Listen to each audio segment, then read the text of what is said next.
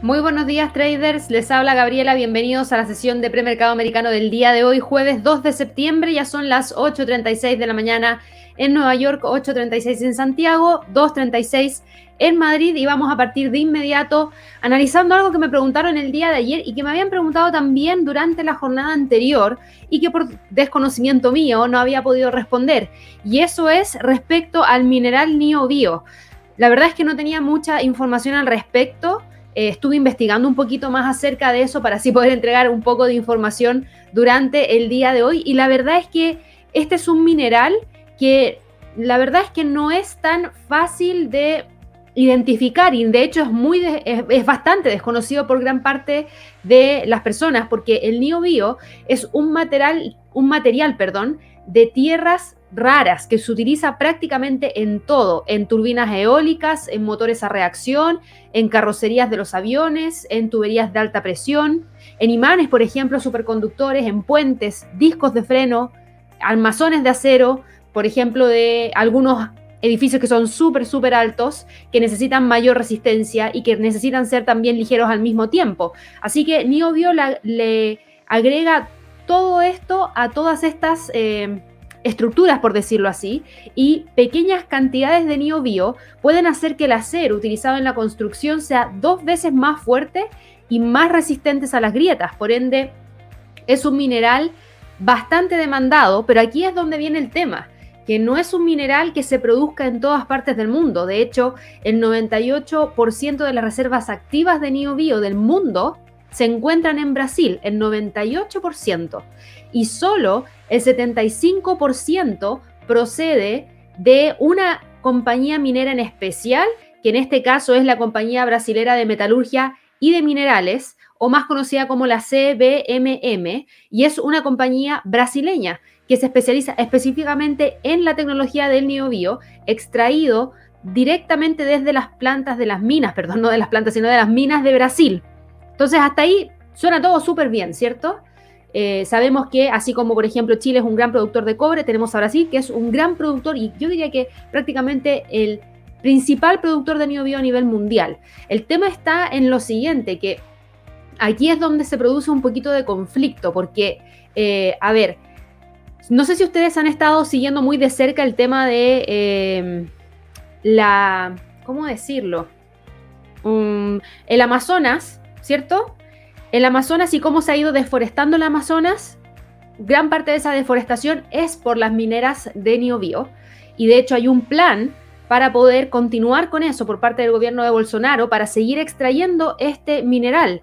Y eso es algo que quizás no es tan favorable porque el Amazonas es eh, muy importante para todo el mundo. Entonces, estar metiendo mano, por decirlo así, en ese lugar en específico para poder producir más niobio, porque no hay otros países donde se produzca, sí, hay algunos lugares específicos de Canadá, hay unos lugares específicos de Rusia, hay lugares específicos que también te permiten eh, tener, en este caso, niobio, como por ejemplo Nigeria, pero principalmente las reservas están en Brasil, insisto, el 98% está en Brasil, entonces empezar a hablar de empezar a destruir un poco el Amazonas por el mineral, no sé qué tan factible vaya a ser, pero lo que sí tengo claro es lo siguiente, que en la última década las empresas chinas han estado comprando una participación de la minera que yo les mencionaba, que es la que eh, extrae el 75% de todo el niobio en Brasil, que es la compañía brasilera de metalurgia y eh, minerales, y ha estado comprando estas acciones e incluso las propias minas de Niobio, no solamente la participación en CBMM, sino que también ha tenido ya compras de su propia mina, eh, para disgusto obviamente de Jair Bolsonaro, quien es quien no quiere que China tenga tanto control respecto a este mineral, porque también significa entregar y ceder lo que es de Brasil y es algo muy potente. Ahora, ¿se espera que sigamos viendo el uso de niobio a futuro? Sí, y de hecho se espera que China sea uno de los principales demandantes de niobio a futuro. ¿Por qué? Porque podría estar realizando proyectos de conectividad a gran escala, como por ejemplo el 5G, y también realizando la construcción de ciudades inteligentes, además de infraestructura dura, como edificios, como puentes, eso eh, claramente podría estar realizando Brasil y en términos de consumo a nivel mundial. El niobio también es un elemento clave, por ejemplo, en las baterías de iones de litio utilizadas para alimentar los coches eléctricos. CBMM y la empresa automovilística japonesa Toshiba están hoy día trabajando en el desarrollo de un anolo de óxido de niobio y titanio que reduce el tiempo de carga de la batería de coche eléctrico a la mitad y China está dominando el mercado mundial de baterías de litio. Por ende, aquí también tenemos de nuevo a China hablando respecto al niobio. Ahora, me preguntaban ese día, ¿qué puedes hablar respecto a esto? Ahora entregué una, una, ¿cómo decirlo? Una introducción en dónde podemos invertir. Yo estuve buscando las formas de poder invertir en, en, en NeoBio y la verdad es que no hay muchas opciones. No hay muchas opciones en invertir en este instrumento en particular. Sí está atrayendo mucha inversión. Hay que eh, buscar tener algún tipo de participación en alguna compañía que extraiga este instrumento. Pero insisto, eh, a ver, CBMM, que es la mayor productora mundial de NeoBio, eh, cuesta un poquito ingresar a ella. Así que yo creo que aquí hay que empezar a evaluar algún tipo de inversión que esté ligada a este instrumento, pero que no necesariamente signifique la salida, porque si yo busco, por ejemplo, acá en la plataforma, que fue lo que hice el otro día, y busqué NeoBio, no hay en este momento, dentro por lo menos de esta plataforma, que tiene una gran cantidad de instrumentos, no hay todavía un, eh, un CFD, un contrato por diferencia, un índice, una materia prima que podamos transar directamente. Entonces, ¿qué es lo que tenemos que mirar? Tenemos que empezar a mirar aquellas empresas que producen niobio, como por ejemplo Allegheny Technologies. Si vamos a buscar esa compañía, Technologies, esta sí es una empresa que transa en la bolsa de Estados Unidos, pero también hay que entender que no solamente transa, eh, perdón, que produce niobio, sino que también produce eh, zirconium, eh, produce cobalto, produce níquel, entre otras cosas más, junto con el titanio. Por ende, no está 100% enfocada en el niobio. Tenemos a Anglo America. Sabemos que Anglo America también tiene eh, una gran potencia en términos de exposición al mercado de los minerales. Podría ser una opción también. Tenemos a Cabo Corporation, tenemos a Capital Mining y hay que empezar a mirar todas las eh, todos los productores de niobio a nivel mundial para poder tener algún tipo de exposición en alguna compañía que tenga directamente eh, acceso a poder hablar acerca del niobio, ojalá en una mayor cantidad que para el resto de los otros minerales que esas compañías producen. Así que eso es lo que quería mencionar, debía esa pregunta que me habían hecho ya en dos oportunidades y no había tenido la respuesta, por lo mismo quería partir hablando acerca de eso. Y ahora, ya dicho esa información, nos vamos a ir hacia lo que pasó hace un par de minutos atrás proveniente desde Estados Unidos que tiene que ver con las nuevas solicitudes de desempleo para Estados Unidos. Así que nos vamos a ir al calendario económico porque hoy día a las 8.30 íbamos a conocer las renovaciones de subsidio por desempleo y fue un muy buen dato porque la cifra mostró una caída desde 2.908.000, que ya es una caída que hemos venido viendo eh, de manera significativa y constante. Yo chico esto, se van a dar cuenta que semana a semana esta cifra va cayendo, lo que es súper bueno y quedó en 2.748.000. Le da un respiro a la cantidad de gente que ha estado renovando los subsidios por desempleo, es decir, hay menor cantidad de gente renovando el subsidio por desempleo.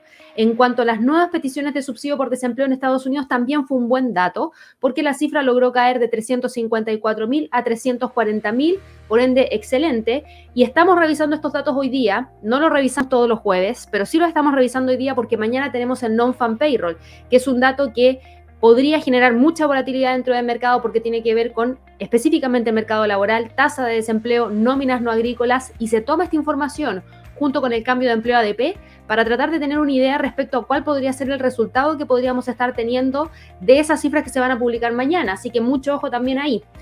Tuvimos algunos otros datos, claro que sí, productividad no agrícola, ese dato se publicó en 2,1%, no fue muy positivo, costos laborales unitarios subió de un 1 a un 1,3%, vamos a ver que eso después se traslada hacia los precios finales que nosotros recibimos como consumidores, por ende eso podría traerle mayor presión a la inflación.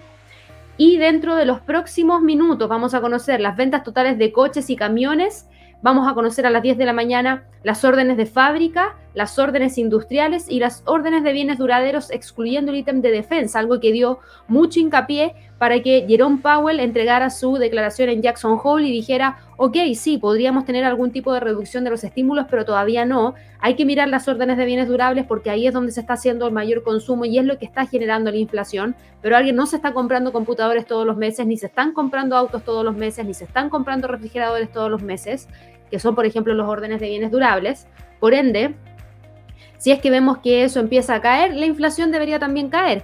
Por ende, eh, vuelvo a repetir por ende, pero lo que él quería decir es que estaba en este caso siguiendo muy de cerca esa cifra para poder determinar si es que hay un riesgo de la inflación, sí o no. No está mirando solamente la cifra de IPC mensual, que es la que estamos revisando constantemente, sino que toma la cifra de IPC, toma los datos del mercado laboral para saber si es que hay mayor ingreso por parte de las familias que permitan un mayor gasto y al mismo tiempo también está viendo la cifra de órdenes de bienes durables, en donde efectivamente hemos visto que hemos tenido cifras importantes hacia el alza, pero insisto, al igual que Jerome Powell lo mencionó, las órdenes de bienes durables no es algo que uno se compre todos los meses, por ende eso debería, eso debería generar que para los próximos meses no tengamos una tan gran demanda como la que hemos tenido en el último tiempo.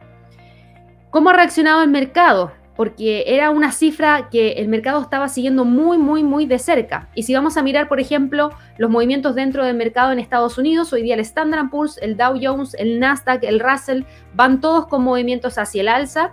El que más sube, por supuesto, es el Russell, que va con un avance de 0,42%. El índice de Small Caps va, pero con todo subiendo. Y de hecho, fíjense, como ayer confirmó la ruptura de los 2280 y hoy día está a punto de llegar a los 2300, que era el próximo nivel de resistencia que teníamos marcado para este instrumento. De que tenía tendencia alcista, tenía tendencia alcista, lo veníamos yendo, lo único que faltaba era romper los 2280 para ir a buscar los 2300 y para que eso ocurriera, el sentimiento dentro del mercado de mayor apetito al riesgo debía mantenerse y es lo que estamos viendo durante la jornada de trading del día de hoy. Vemos una vela diaria súper marcada hacia arriba. Voy a ir a un gráfico de una hora. No veo ninguna mecha en la parte superior. ¿Y eso qué significa? Eso significa que prácticamente no hay rechazo del alza. Y eso da la posibilidad de que el precio pueda tratar de ir a buscar durante el resto de la jornada los 2.300 puntos. Así que mucho ojo por parte de este instrumento. Si quieren apoyarse de alguna línea, pueden trazar esta línea de tendencia que va hacia el alza en base a los mínimos del día de ayer a las 11 de la mañana y los mínimos del día de ayer también a las 11 de la noche.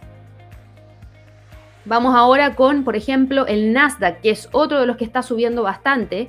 Y hoy día vemos un movimiento importante hacia el alza que todavía no nos genera un máximo histórico. No, está subiendo 0,29% y está buscando la resistencia en 15.682. Lo bueno de ayer es que el precio logró cerrar sobre los 15.600 y desde ese punto hoy día está despegando y tratando de ir a buscar esa resistencia en los 15.680, 15.700 como próximo nivel más importante. ¿Va a lograrlo o no va a lograrlo? Yo creo que ahí es donde tenemos la pregunta, porque en cuanto a los valores tecnológicos más pesados, como por ejemplo Apple, como por ejemplo Netflix, como por ejemplo Amazon, que tienden a tener un mejor rendimiento cuando las tasas de interés son bajas, hoy día estaban dentro de las mayores alzas en las operaciones de premercado y de hecho la vamos a ir a revisar de inmediato porque siempre me gusta destacar aquellos que están teniendo movimientos más importantes durante el día de hoy. Y en el caso de Amazon, Amazon hoy día va con un movimiento hacia el alza en el premercado de 0,55%. Olvídense de este número que aparece acá porque no está actualizado, así que ni siquiera lo miren. Yo les voy a decir el número. El número está en 3.498 dólares por acción. Y eso nos deja con el precio de este instrumento, fíjense, cada vez más cerquita de los 3.500 y desde ahí cada vez más cerquita de qué? De los 3.550. Y eso nos deja cada vez más cerca del cierre del gap bajista que se produjo tras la entrega de reportes trimestrales. En el caso de Amazon, como las proyecciones que se entregaron en la última entrega de reportes trimestrales fueron pesimistas en el sentido de decir que el ritmo de crecimiento que se había tenido en el pasado probablemente no se repitiese durante el tercer trimestre y el cuarto trimestre de este año a raíz de que la gente estaba saliendo más hacia las calles y a raíz de que podría caer el consumo de los servicios en línea que ellos estaban teniendo, eso igual significa que iban a crecer, pero no al ritmo que habían tenido anteriormente. Considero personalmente que Amazon tiene un gran potencial. Creo que es una de las compañías que tiene mayor diversificación, al igual que Tesla está, Tesla, perdón, está intentando tenerlo ahora, tiene muchas vías de ingresos eh, y eso hace que también la compañía pueda proyectar más a largo plazo. La pregunta hoy día es si va a romper los 3.550 o no en el corto plazo, porque en el largo plazo no hay duda de que la acción podría continuar con un movimiento alcista. Insisto, es una empresa saludable, es una empresa que crece. Está bien, en los próximos trimestres quizás no va a crecer al ritmo que creció a raíz de la pandemia, pero va a crecer igual. No es que no vaya a crecer, sino que lo que pasó fue una pandemia y eso fue lo que gatilló este rendimiento sobresaliente de la compañía, pero si miramos y dejamos eso de lado, que a futuro después va a ser un outlier, va a ser algo que está fuera de la norma, vamos a mirar a Amazon y vamos a decir, ok, la compañía sigue o no sigue creciendo en comparación a otros trimestres que no tienen nada que ver con la pandemia. Yo creo que por ahí va a venir el análisis, por ejemplo, en el año 2022, en donde esperemos que ya el tema de la pandemia vaya disminuyendo y ya la gente pueda aprender a vivir con el virus dando vuelta, porque no creo que el virus se vaya a ir, pero sí aprender a vivir con eso y ver si es que efectivamente la compañía sigue creciendo al ritmo que debería seguir creciendo. Hoy día va al alza 0,51%, cotiza en 3.496,65. Todavía no nos rompe los 3.550, por ende sigo monitoreando ese nivel como nivel más importante para cualquier movimiento mayor hacia el alza en torno a los 3.600. Ese es uno de los destacados hoy día. Hay otro destacado hoy día que es Netflix, que también sé que muchos de ustedes están revisando. Y Netflix hoy día, fíjense el salto que se pegó el día de ayer. En Netflix yo tengo la verdad que muchas expectativas. ¿Por qué? Porque el tema del gaming no lo esperaba de parte de un proveedor de videos on demand. La verdad es que no lo esperaba y conectar la plataforma con eso creo que le va a dar una gran ventaja en comparación a Amazon Prime y en comparación a Disney Plus, que después podrían añadirlo, pero insisto, Netflix fue el primero, vienen los otros y copian lo que hace Netflix. Yo sigo utilizando Netflix bastante porque tiene mucho contenido, nunca alcanzo a ver todo el contenido que tiene y eso hace que uno nunca deje la suscripción a diferencia de otras suscripciones, cuando ya la cantidad de contenido o lo que querías ver lo viste, puede que disminuya. En el caso de Netflix, considero que la suscripción sigue eh, constante, ya se vuelve un... Uno la tiene constantemente y no la va a dejar. Ahora, ¿está la acción hoy día moviéndose hacia el alza? Sí, Ayer se movió hacia el alza más de un 2,26%. Fíjense cómo llegó muy cerquita del máximo histórico en 593,17. La acción hoy día avanza 0,43% y eso nos deja en 584,60. Más cerca aún de los 593,17. Ese es el nivel de resistencia más importante para la jornada de trading del día de hoy. ¿Y esto por qué eh, está teniendo un movimiento tan interesante hacia el alza? Porque se vienen estrenos se vienen estrenos en los próximos meses de em, shows bastante importantes. Tenemos, por ejemplo, a algunos que son en específico que han tenido mucha, mucha demanda y que se van a estar estrenando prontamente. Tenemos Stranger Things, tenemos a Witcher, tenemos a Lucifer, tenemos Ozarks, tenemos a Cobra Kai, que todos estos títulos eh, han ya generado que la gente ingrese a la plataforma, ha hecho que la aplicación se descargue, ha hecho también que probablemente hayan habido mayor cantidad de suscriptores. Tenemos también otros contenidos como por ejemplo Sex Education que se va a estar estrenando prontamente. Tenemos también a You que ha sido uno de los más relevantes en cuanto a contenido por parte de Netflix. Eh, y esa es una historia bastante interesante que primero salió en eh, Lifetime y que después se fue hacia Netflix y eso le permitió tener nuevas temporadas.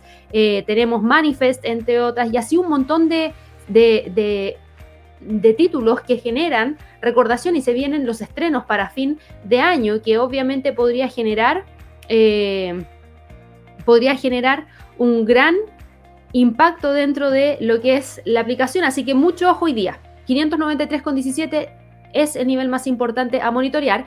Y la última destacada que teníamos en relación a este tipo de acciones, que son las acciones de valores tecnológicos que son un poquito más pesados, tenemos a Apple. Apple que, insisto, Apple estuvimos revisándola hace un par de días atrás en el lluvia de trades, evaluando los 154.02. Llegó ayer a los 154.02, se detuvo ahí, corrigió y la gran pregunta es si hoy día sigue subiendo o no para aquellas personas que son miembros del canal, no se olviden, los lunes a las 11 de la mañana, hora de Nueva York, junto a Javier, realizamos el lluvia de trades y entregamos lo que nosotros vamos a estar monitoreando durante la semana. Y en este caso, Apple era uno de los destacados también.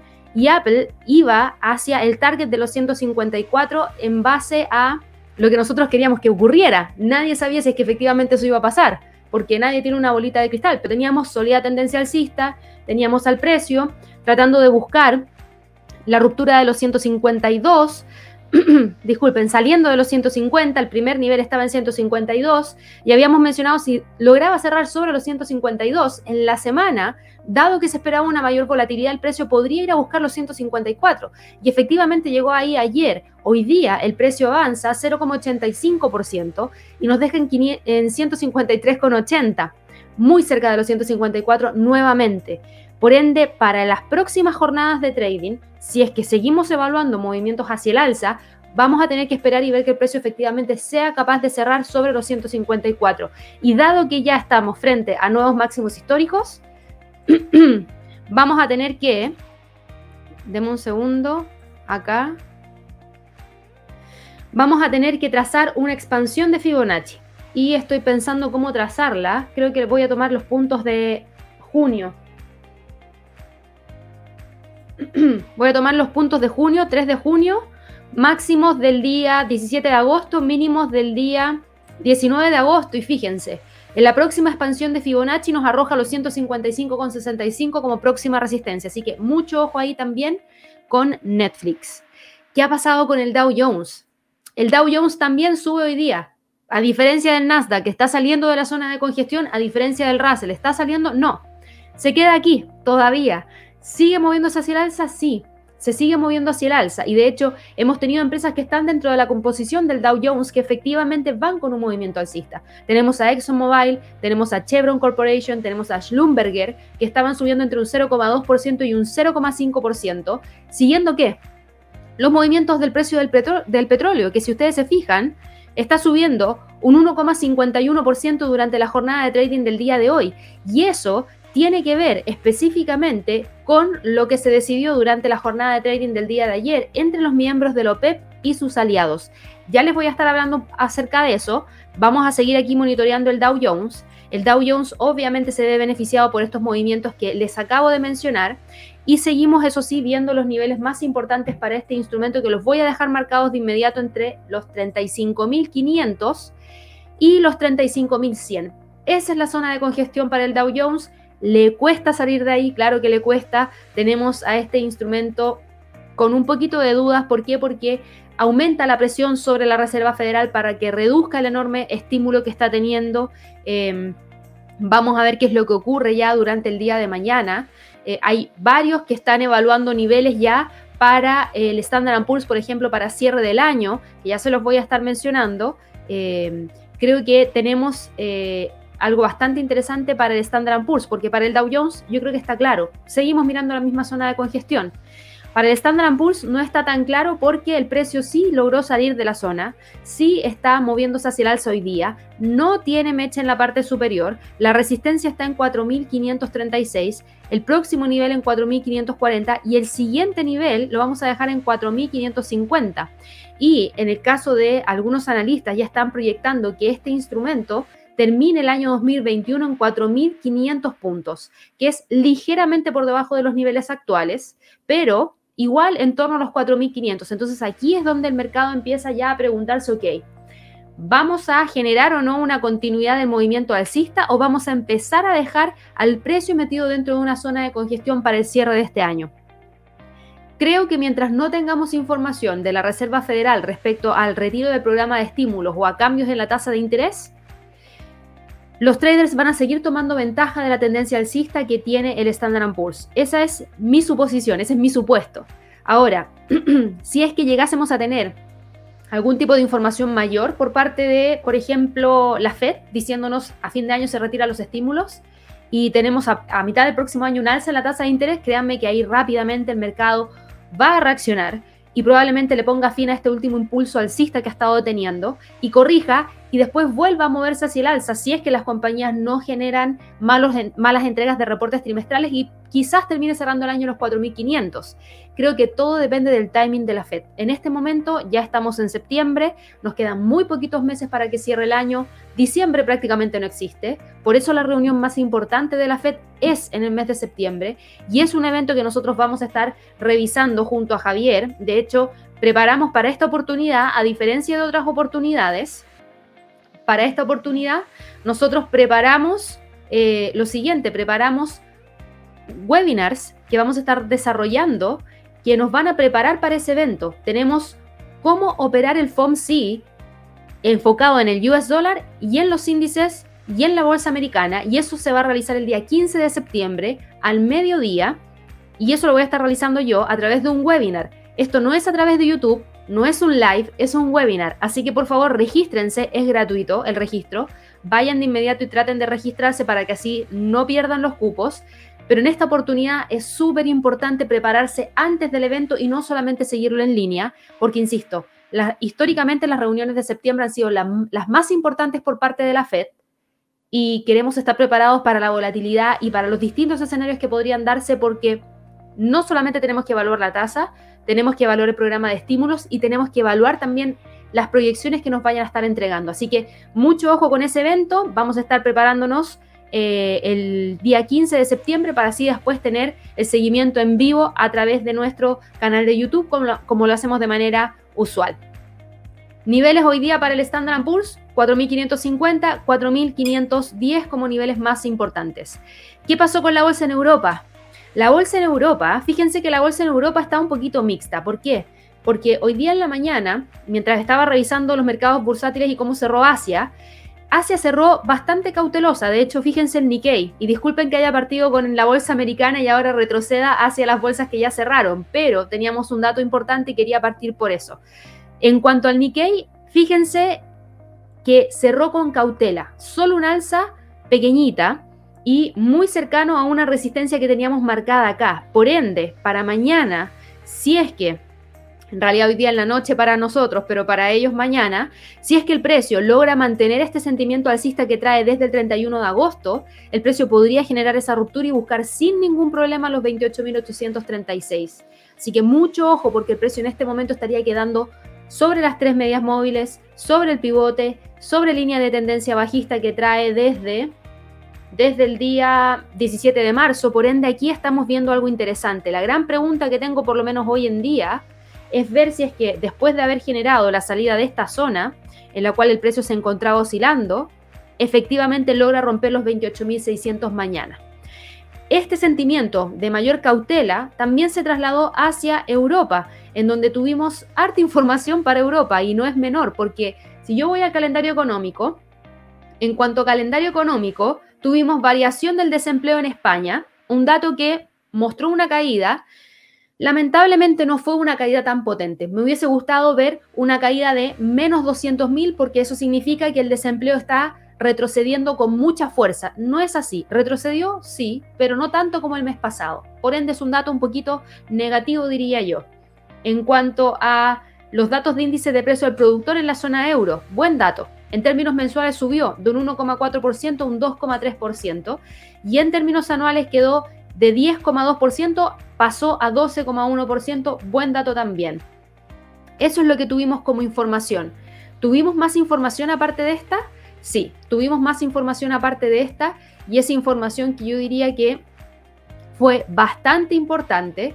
¿Por qué? Porque tiene que ver específicamente con datos provenientes desde Europa y tiene que ver específicamente con declaraciones que se llevaron a cabo durante la jornada de trading del día de hoy porque conocimos, eh, a ver, que hay comentarios de los responsables de política monetaria del Banco Central Europeo después de que los datos sobre la inflación mostraran que están en el nivel más alto de la década y también esos comentarios fueron los que generaron algún tipo de movimiento por eh, el mercado de divisas que después se traslada hacia el resto de los mercados. De hecho, eh, el miércoles lo que conocimos fue declaraciones del el austriaco Robert Holzmann, y el jefe del Bundesbank, Whiteman, que no sé si se pronuncia así, así que si alguien me corrige después, ojalá que no me pongan cómo se escribe, sino que cómo se pronuncia, pero yo lo hubiese dicho de esa manera. La pregunta es, eh, ¿qué es lo que va a pasar?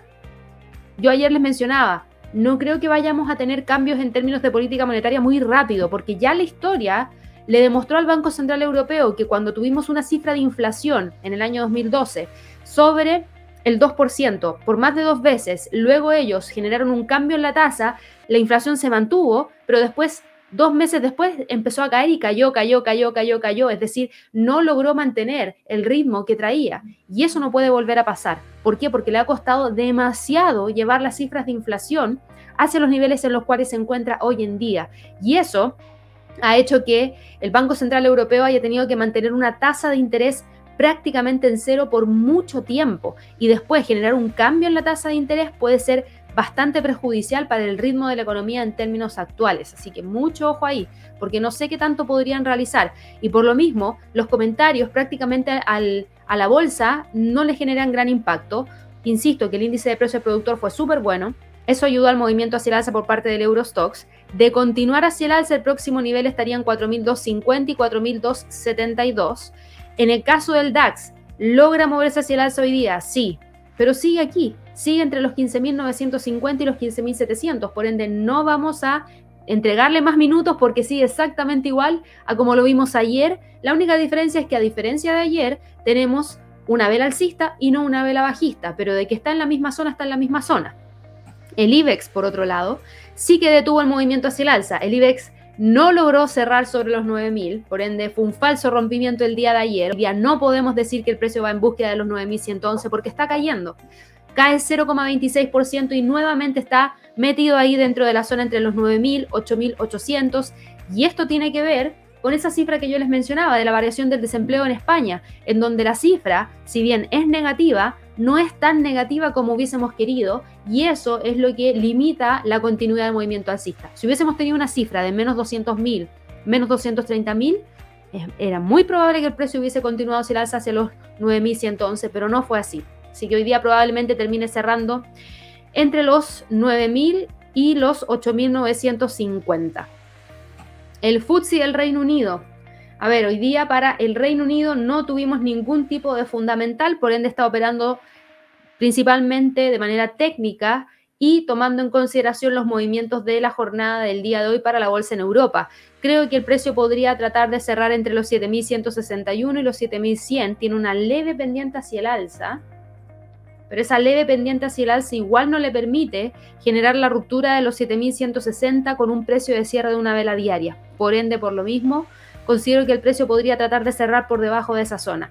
Eso sí, la caída que tuvo hoy día fue rápidamente rechazada por todos los compradores, por ende hay mayor presión alcista que bajista. ¿Qué ha pasado con el mercado de divisas? Fíjense el dólar. Hoy día yo les mencionaba que tuvimos harto movimiento. El dólar ha venido depreciándose, el dólar ha estado a la defensiva durante las últimas semanas. ¿Por qué? Porque surgieron dudas sobre cuándo va a empezar la Reserva Federal a retirar los estímulos. El presidente de la Fed, Jerome Powell, dijo el día viernes que la recuperación del empleo determinaría el momento de la reducción de la compra de activos. Los datos de hoy día fueron buenos datos, eh, pero todavía hay dudas respecto a si efectivamente vamos a tener algún tipo de cambio en cuanto a política monetaria. La cifra hoy día está cayendo, tenemos mayor apreciación por parte del euro, tenemos mayor apreciación por parte de la libra, tenemos mayor apreciación por parte, por ejemplo, del dólar neozelandés, del dólar australiano, entre otras divisas más, y eso limita el movimiento hacia el alza por parte del US dólar. ¿Qué es lo que tenemos? Tenemos a este instrumento con esa línea de tendencia bajista, tenemos también esta línea de tendencia hacia el alza desde el 17 de junio, que hasta el momento se mantiene. Por ende, creo que lo que vamos a tener que estar monitoreando ahora es ese soporte. 11.918. No tenemos un nivel de resistencia muy cerca, porque recién el nivel más importante está en 11.96. Pero lo que sí podemos usar como resistencia es la línea de tendencia bajista que trae desde el día 20 de agosto. Mucha atención porque el dólar viene con movimiento hacia la baja y hoy día podría tratar de definir o mañana si es que genera o no la ruptura de esta línea de tendencia alcista. Ahora, como ha estado cayendo, tenemos al euro dólar con un movimiento hacia el alza leve, pero un movimiento hacia el alza al fin y al cabo, y está generando la ruptura de la línea de tendencia hacia la baja del 25 de junio. ¿Esta vela es suficiente para hablar de cambio de tendencia? No, porque como ya hemos visto en el pasado, esto podría ser un falso rompimiento y tenemos que esperar alguna confirmación. El precio podría detener el movimiento hacia el alza en torno a los 1.1860. Vamos a ver si es que efectivamente lo detiene o no durante el día de mañana. Creo, creo que para estos instrumentos, creo que para todo el mercado Forex, después de que conozcamos el dato de las órdenes de bienes durables, las órdenes de fábrica y las órdenes industriales, creo que después de eso, probablemente todos estos instrumentos, dado que la cantidad de fundamentales de alto impacto baja, probablemente empiecen a encontrar una zona de congestión a la espera de mañana y empiecen a operar en lateralidades, en triángulos, en donde el precio esté contenido entre un soporte y una resistencia que a simple vista todos puedan ver. Creo que el precio podría tratar de formar esa, esa zona si es que no hay mayor volatilidad durante la noche entre los niveles que está respetando ahora. 1.1855 y 1.18 Esa zona chiquitita. Vamos a ver si la mantiene o no. La voy a dejar marcada. De todas maneras, mucho ojo porque es acotada y recién, recién estamos teniendo, eh, vamos a tener la apertura de esta jornada. Me refiero a apertura de la bolsa, que genera movimientos dentro del dólar. Por ende, mucho ojo también. Si vamos a revisar la libra dólar, la libra dólar hoy día sube 0,11%, insisto, no teníamos fundamentales. Fíjense lo que pasó acá se generó la ruptura de la media móvil de 50 abajo a la media móvil de 200. ¿Se generó un retroceso? No. No se generó ningún retroceso en el precio. Se cruzaron las medias, pero no hay un precio cayendo. Fíjense lo que ha pasado, eso sí, cuando el precio ha tratado de llegar a los 1.38. ¿Se acuerdan que yo les dije ayer, más que ver el cruce, lo que me importa es que ahí tenemos un nivel psicológico, una media móvil de 200, una media móvil de 50, lo que hace que el precio tenga un sólido nivel de resistencia en torno a ese nivel a raíz de estos dos indicadores y ese nivel psicológico. Y fíjense cómo el día 31, el día primero de, 31 de agosto, 1 de septiembre y 2 de septiembre, el precio queda por debajo de los 1.38. Si ustedes se fijan acá, tenemos línea de tendencia que va hacia el alza, la línea de tendencia que va hacia el alza se mantiene, tenemos al precio rompiendo la línea de tendencia bajista, pero tiene que confirmar la ruptura y para eso los 1.38 estaría bastante adecuado. Si es que logra romper los 1.38, los 1.3820 sería el próximo nivel y los 1.3840 sería el siguiente nivel. El dólar frente al yen, el dólar frente al yen se encuentra operando entre los 110,18 y los 109,40. Esos son los niveles más importantes para este instrumento. Fíjense que la línea de tendencia alcista la mantiene, la trae desde el 17 de agosto, se ha quedado metido ahí entre los 110,20 y los 109,40 como niveles más importantes y al igual que los últimos días sigue oscilando entre la media móvil de 50 y la media móvil de 100. Es decir, no hay mucha variación, viene respetando técnicamente todos los niveles e indicadores y líneas de tendencia que teníamos marcada en el gráfico como revisamos el dólar neozelandés frente al dólar en lluvia de trades y les dije que lo iba a seguir toda esta semana, fíjense cómo hoy día continúa con el movimiento alcista desde el día lunes. Desde el día lunes, eso fue acá, el precio se ha movido hacia el alza más de un 1,53%. Ya rompió la media móvil de 100, ya rompió la resistencia 1 semanal, está buscando la ruptura de los 0,71 nivel psicológico y ahí me queda la duda si lo va a lograr hacer hoy día. Ahí me queda la duda. ¿Por qué? Porque es un nivel psicológico y mañana tenemos el non-fan payroll. Por ende, este, este instrumento podría haberse afectado. De que tiene tendencia alcista de corto plazo en este gráfico de una hora, la sigue manteniendo. Pero está ahí, está ahí. No tengo muy claro que el precio vaya a romper. ¿Por qué? Porque esta vela tiene un cuerpo pequeñito y está tratando de retroceder. Así que mucho ojo, porque Quizás el precio no logra generar la ruptura de los 0,71 y se detiene en torno a esa zona para consolidar y buscar un precio en el cual eh, moverse durante la noche y también durante las primeras horas del día de mañana a la espera del non-fan payroll.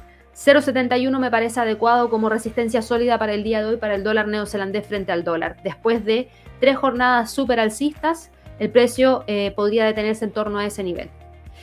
En cuanto a las criptos, Fíjense las criptos. Ayer estábamos destacando Ethereum. ¿Qué pasó con Ethereum? Ethereum, fíjense cómo subió ayer.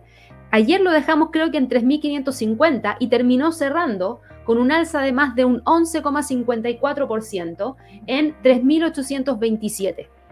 Cerró sobre el 76.4% del Fibonacci, lo que me parece excelente para Ethereum. ¿Por qué? Porque eso significa que ya no tenemos más niveles de Fibonacci que el precio podría tratar de buscar y al situarse sobre ese nivel podría empezar a usarlo como soporte. Desde ese punto, incluso podría tratar de ir a buscar el máximo histórico. Así que mucho ojo cuando llegue a los 4.378 si es que lo hace.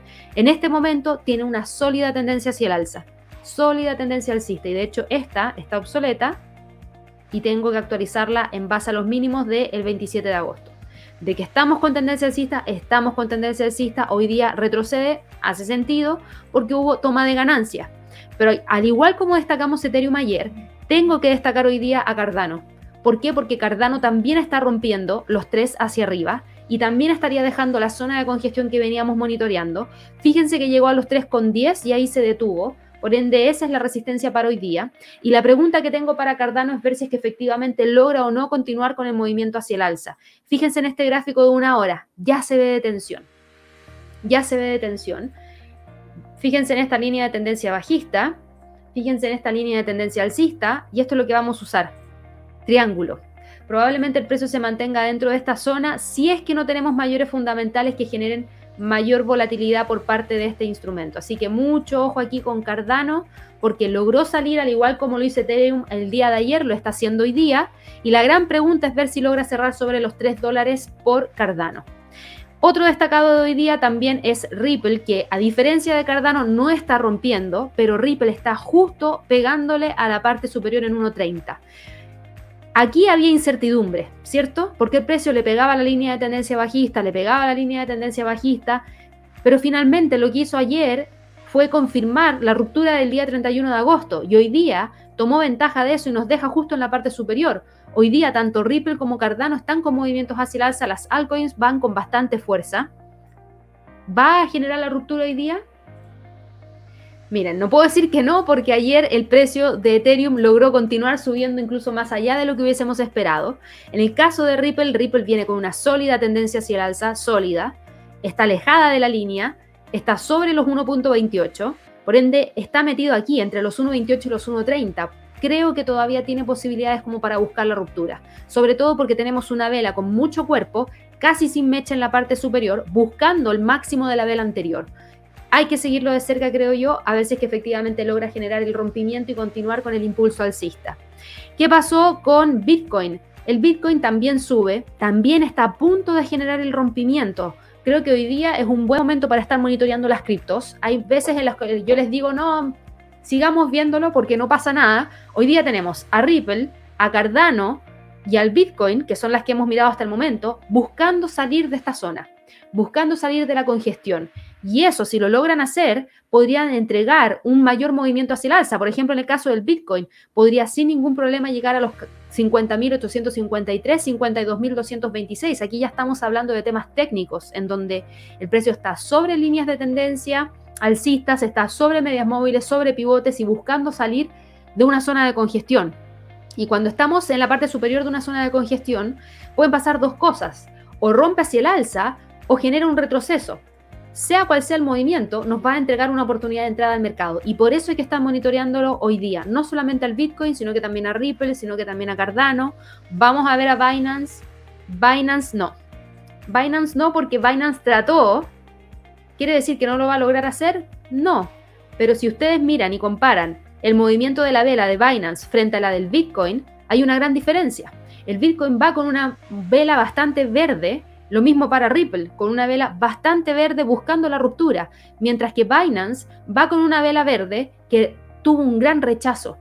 Aquí arriba entraron los vendedores y nos empujaron al cuerpo hacia abajo, y eso limita la posibilidad de continuar con el movimiento hacia el alza. Ahora, si es que vuelven a ingresar los compradores y le ganan esta vez la mano al mercado, podría romper incluso los 510 para ir a buscar los 517. Dogecoin está hoy día con una ruptura también hacia el alza. No es de mis favoritas porque siento que está muy manipulada, por eso no es mi favorita. está muy manipulada por Elon Musk, eh, pero de todas maneras, hoy día técnicamente está rompiendo los 0.30, al igual que Cardano, está logrando salir desde ahí. Claramente todos los que ingresaron ayer a Ethereum, los que hicieron tomas de ganancia, entregaron sus flujos hacia el resto de las criptos que estaban con la misma condición de Ethereum y están buscando el rompimiento. Así que interesante, está eh, en este momento respetando los 0.31 y la próxima resistencia para Dogecoin está en 0.3163. ¿Y qué pasa con Litecoin? Litecoin sigue dentro de la zona. ¿Es probable que lo rompa hoy día? No tan probable, porque no está tan cerca de los 190 como si lo están otras criptodivisas y eso podría dejarnos con Litecoin dentro de la zona de congestión a la espera de algún movimiento mayor.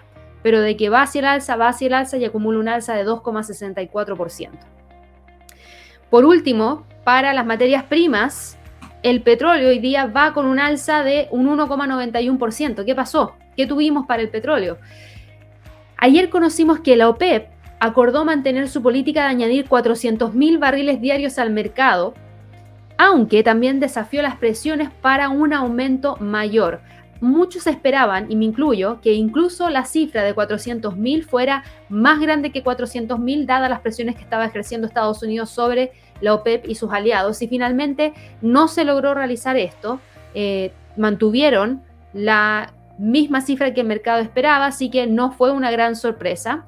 Por otro lado, hemos visto que ha vuelto también un poquito la demanda por parte de este instrumento en donde no hemos visto grandes caídas. El tema de la variante Delta está todavía controlada en cierta medida porque no ha generado grandes estragos y la gente sigue igual teniendo una alta movilidad a pesar de todo, porque hemos visto que, por ejemplo, en el caso de España, que podría haber sido uno de los casos más malos, finalmente se logró contener. Y fíjense cómo va con fuerza ahora mismo el petróleo buscando los 70. Va buscando los 70. Ese es el nivel que está tratando de alcanzar. Y si yo me voy a un gráfico de 5 minutos, de 5, perdón, 5 minutos, para la próxima lo escribo mejor y voy más rápido. Esta es la vela, va con mucha fuerza hacia el alza. Es una pendiente súper inclinada hacia arriba, por ende el precio podría tratar de ir a buscar ese nivel. Podría tratar de ir a buscar ese nivel. 69.70, 69.80, 69.90, 70 son los niveles más importantes que tiene el petróleo.